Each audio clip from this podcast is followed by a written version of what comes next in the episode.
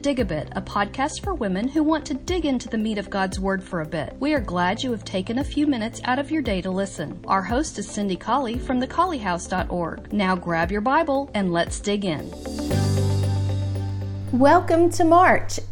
It has been an eventful month for the Colleys. Uh, last month we had a new baby in the family. We've done quite a bit of traveling, which is a new thing after 2020. But we're glad to be at home for a couple of days, and I want to throw out a couple of digabits while I'm at home. We are beginning a study on Thou shalt not commit adultery, which was the seventh of the commandments in Exodus chapter 20. And it has been in all eras the will of God that one man have one woman for life. That is God's ideal for marriage, and that's what we teach our children in our kids sing class, our little pew packers type class that we have at West Huntsville.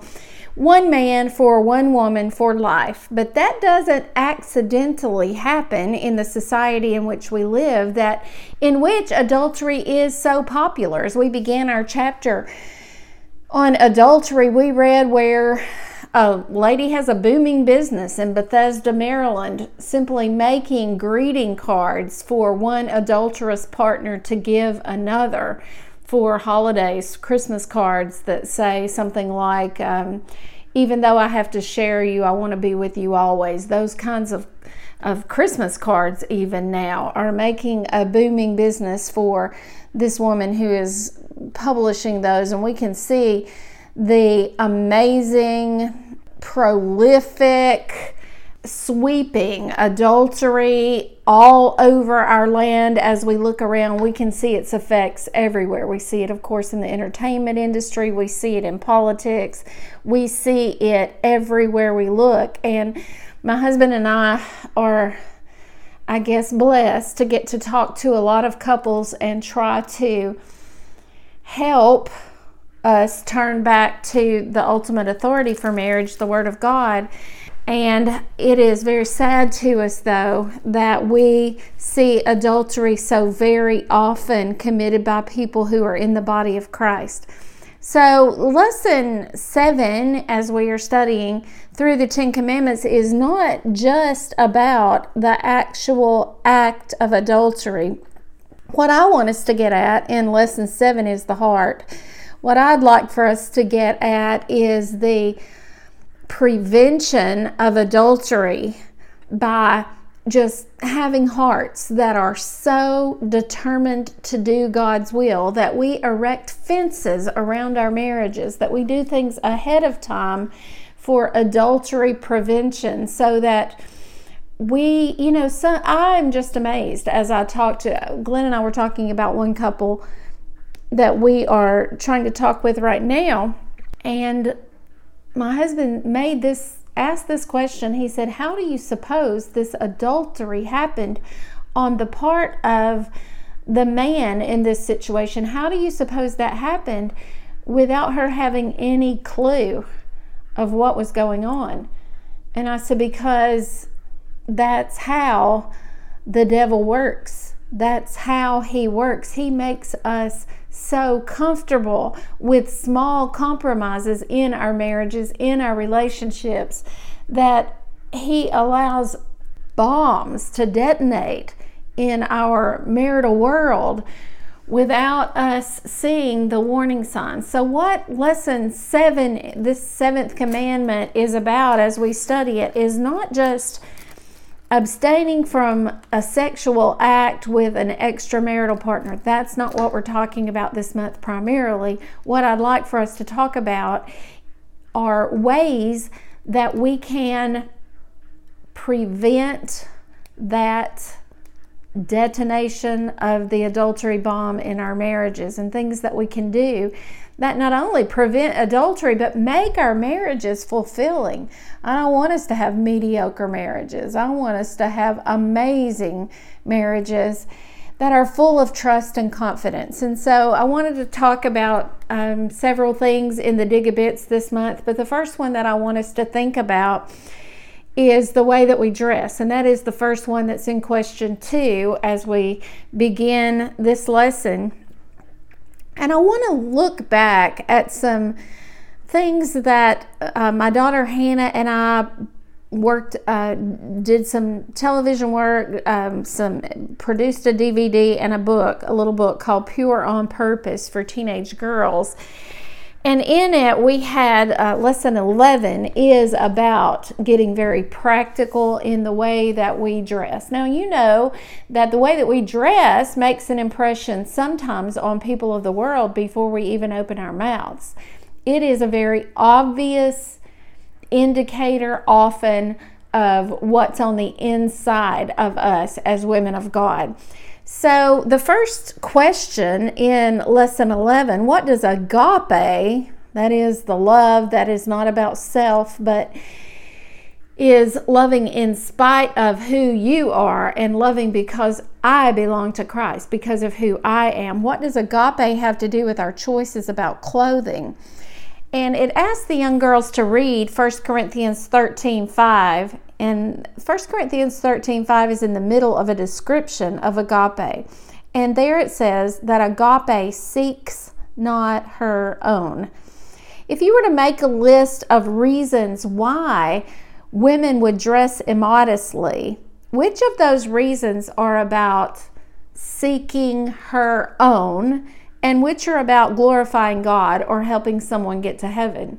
Well, when I speak to women about why they're wearing tiny little shorts or why they are willing to display their bodies on the beach or why they are willing to wear certain sports uniforms. I was reading last week about women in one of the countries that was going to be represented this summer in the Olympics, and they were pulling out of the Olympics because in this country where the Olympics are being held, I believe it's one of the the Muslim, primarily Muslim countries.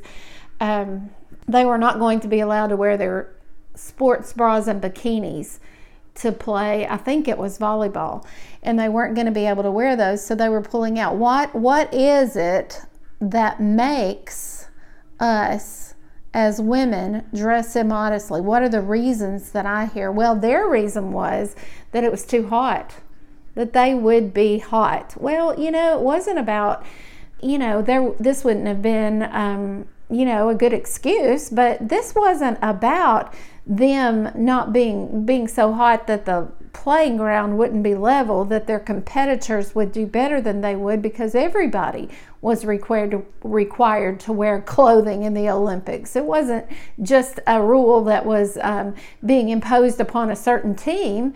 It was, in fairness, it was across the board. So we say we're hot or we're uncomfortable or we are uh, unable to compete well. Or sometimes I hear young girls say, I just don't want to stick out. I want to look like everybody else. Or I want a, the approval of my peer groups. And they say that in different words, but this is what's popular, this is what's in. This is what's easiest to find at the store. And sometimes they say this is all I can find, which is absolutely not true because I know some girls who dress modestly even in our world today. So I, I just want to throw out the question there which one of those reasons, I'm putting reasons in quotation marks, that we give for dressing immodestly, which one of those reasons is about glorifying God? Well, none of those reasons are about glorifying God. Those reasons are about my own comfort, my own fitting in, my own popularity, my own ease of movement, whatever it might be. They're all about me. So, first off, and especially when we're talking about marriage, when we would dress immodestly before people to whom we are not married. And of course, it would not be immodest apparel if it's just in front of our husbands because we are to reproduce with our husbands, and our husbands are scripturally, literally, to enjoy our, to drink of their own cisterns and to let our, and this is biblical, breasts give them pleasure. Our bodies belong to our husbands. But conversely, our bodies are to be kept from men. the sight of our bodies are to be kept from men to whom we are not married. How do I know that? Well, we're going to move to 1 Timothy chapter 2. 1 Timothy chapter 2 verses 9 and 10, which say, In like manner also, that women adorn or dress themselves in modest apparel, with propriety and moderation, not with braided hair or gold or pearls or costly clothing, but which is proper for women professing godliness with good works. Just want to throw out in this short dig a bit some definitions of the Greek words used in these verses. And of course, this is the passage that you were to choose from 1 Timothy chapter 2. Modest is kosmios. In its primary sense, it means orderly, decorous, of good behavior, modest. Propriety is aidos and it is through the idea of being embarrassed or having downcast eyes, bashfulness towards men, modesty towards God, awe, reverence, shamefacedness.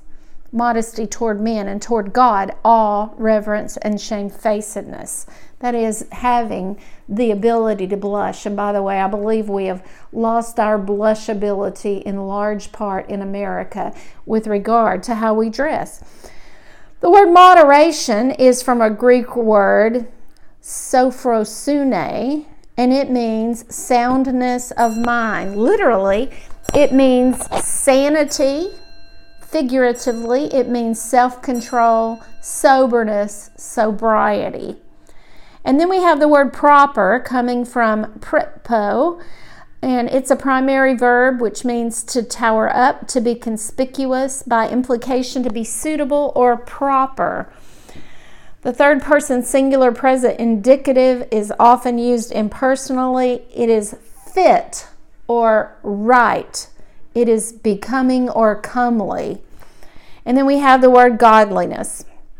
And that word is theosebeia devoutness, piety, godliness. So when we're looking in our closets as Christian women, and of course, uh, these verses were addressed from Paul, the Holy Spirit, to Timothy to teach the women how to adorn themselves. That's the purpose of the verses. Did God address our adornment? Yes, he did. He did it very clearly in 1 Timothy chapter 2.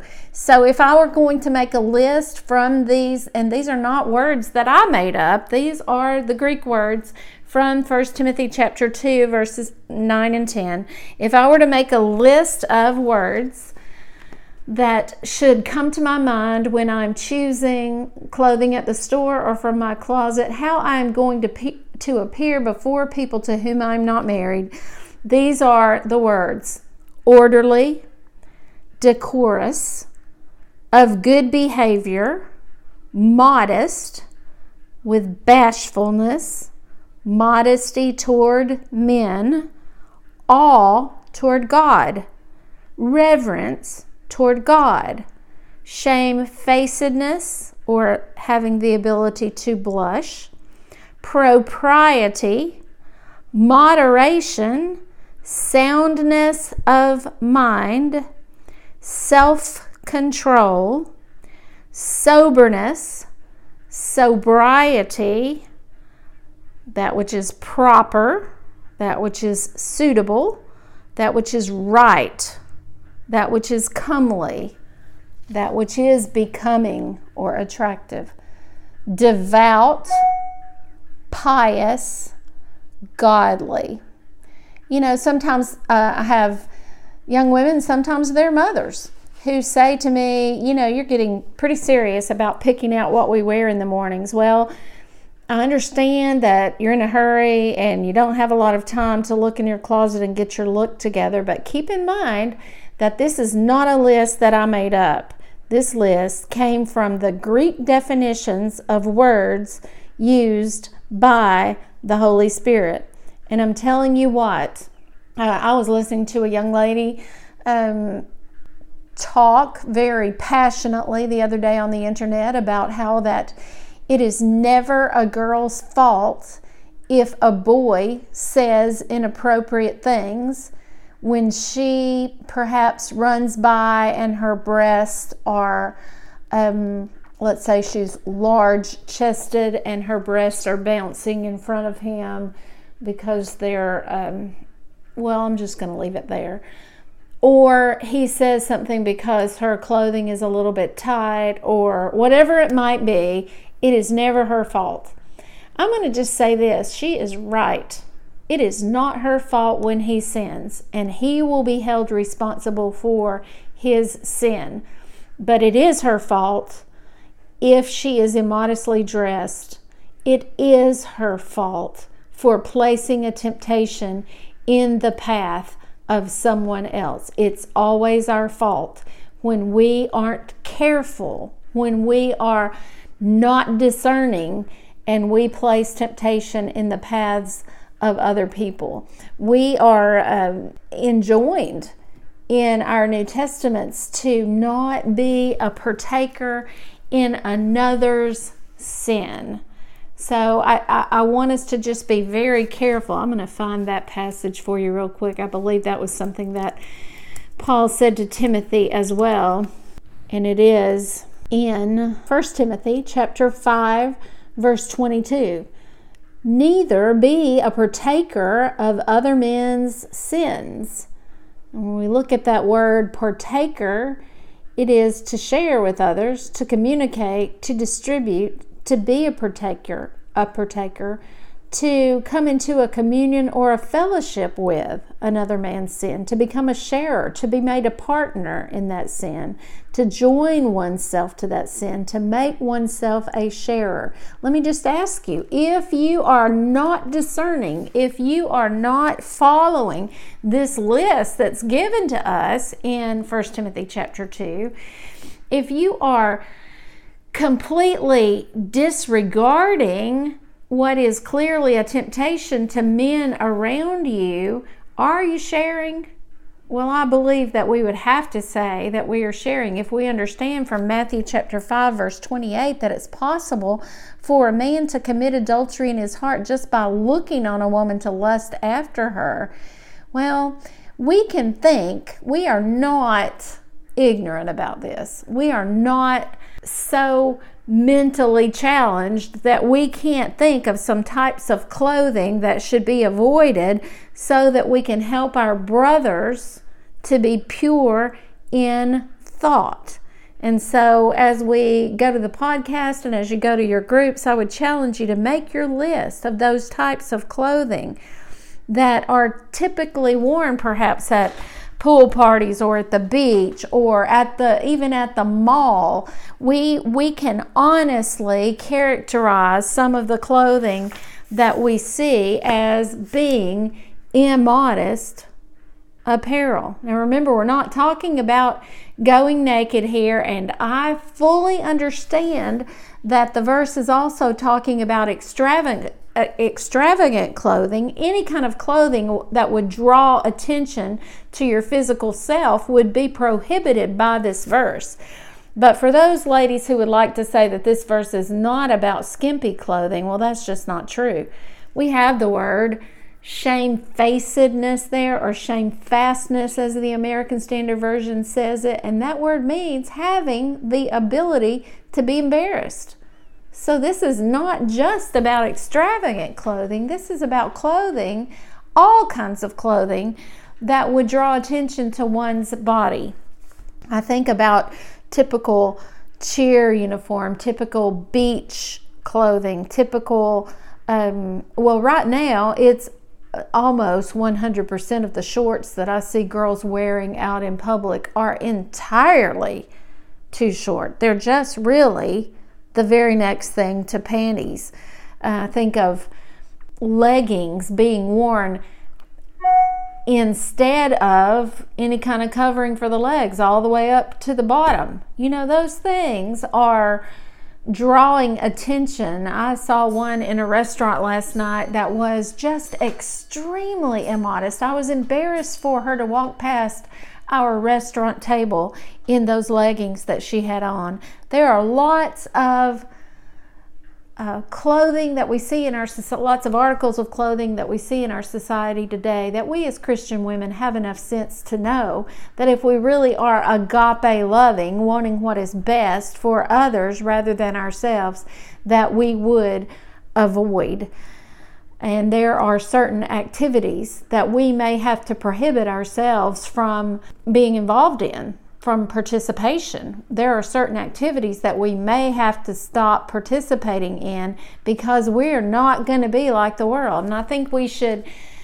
I'm going to get off this soapbox in a second, but I think we should go ahead and tell our kids from the get go that as they grow up, there are going to be certain things that seem fun to the world that we're going to leave alone. We are not going to participate because we have agape love, the kind of love that wants the people around us to be able to go to heaven. That's our goal. I was speaking to a woman last night and uh, or a couple of nights ago, and and she made this statement. She said, uh, "You know, our teenagers didn't have softball, they didn't have basketball, they didn't have soccer this year, all because of COVID. But the boys played football and so the one thing the girls could do was cheer. And she said, We had always, my husband and I had always decided that the cheerleaders where we were were immodestly dressed. And so we weren't going, going to allow our daughters to ever be cheerleaders. And then she said this, but you should never say never. Because when it came around this year that our girls couldn't play ball, they couldn't play soccer, softball, baseball, uh, well, I guess they wouldn't play baseball, but basketball. She said when they couldn't play these sports, but cheerleading was open to them and all their friends were cheering. She said they got, she said we just looked at each other and said, well, they've got to do something. I mean, I'm telling you that that kind of parenting is not going to turn out well. What we just said was that when it became inconvenient, when it became a sacrifice, when it became something difficult to do to keep our commitment that we had made to God's service, that we caved, that we decided when it was inconvenient to do what we'd planned on doing in God's service, that we would change our commitment that we had made. I think of Daniel. You know, Daniel could have gone in the house and prayed. He didn't have to pray in front of that window, but he was not going to change the commitment that he had made because the world around him was persecuting him. He was still going to publicly display the fact that he had made a commitment to God and to pray three times a day in front of that window. Well, I have uh, waxed on longer than I even intended to about this, but I hope this list is helpful to you. I hope that, and I'm going to say now, you know, we should look at both sides. We should look at at how we um, are about being without clothing in front of our husbands. We should not, as Christian women, get upset at our husbands staring at us when we're without clothing. We should not be embarrassed to be without clothing in front of our husbands. God made our husbands to want to look at the female form. And if you're married, you know that. And you should indulge your husband in every part of the intimate relationship that God intended for you to have in your home. But that's for your home. That's for your husband. That's for his eyes only. And so, we as Christian women in a world that's undressed need to examine ourselves and be sure that we're covering our bodies appropriately. Now, I'm not saying that you have to cover your ankles, and I'm not saying you have to wear a veil. I'm not saying any of that. But what I am saying is there are parts of our bodies that it doesn't take an Einstein to figure out that if we uncover those parts of our bodies, that there are temptations that we will necessarily be throwing in front of men, and it is not protective of our marriages. I hope this is helpful.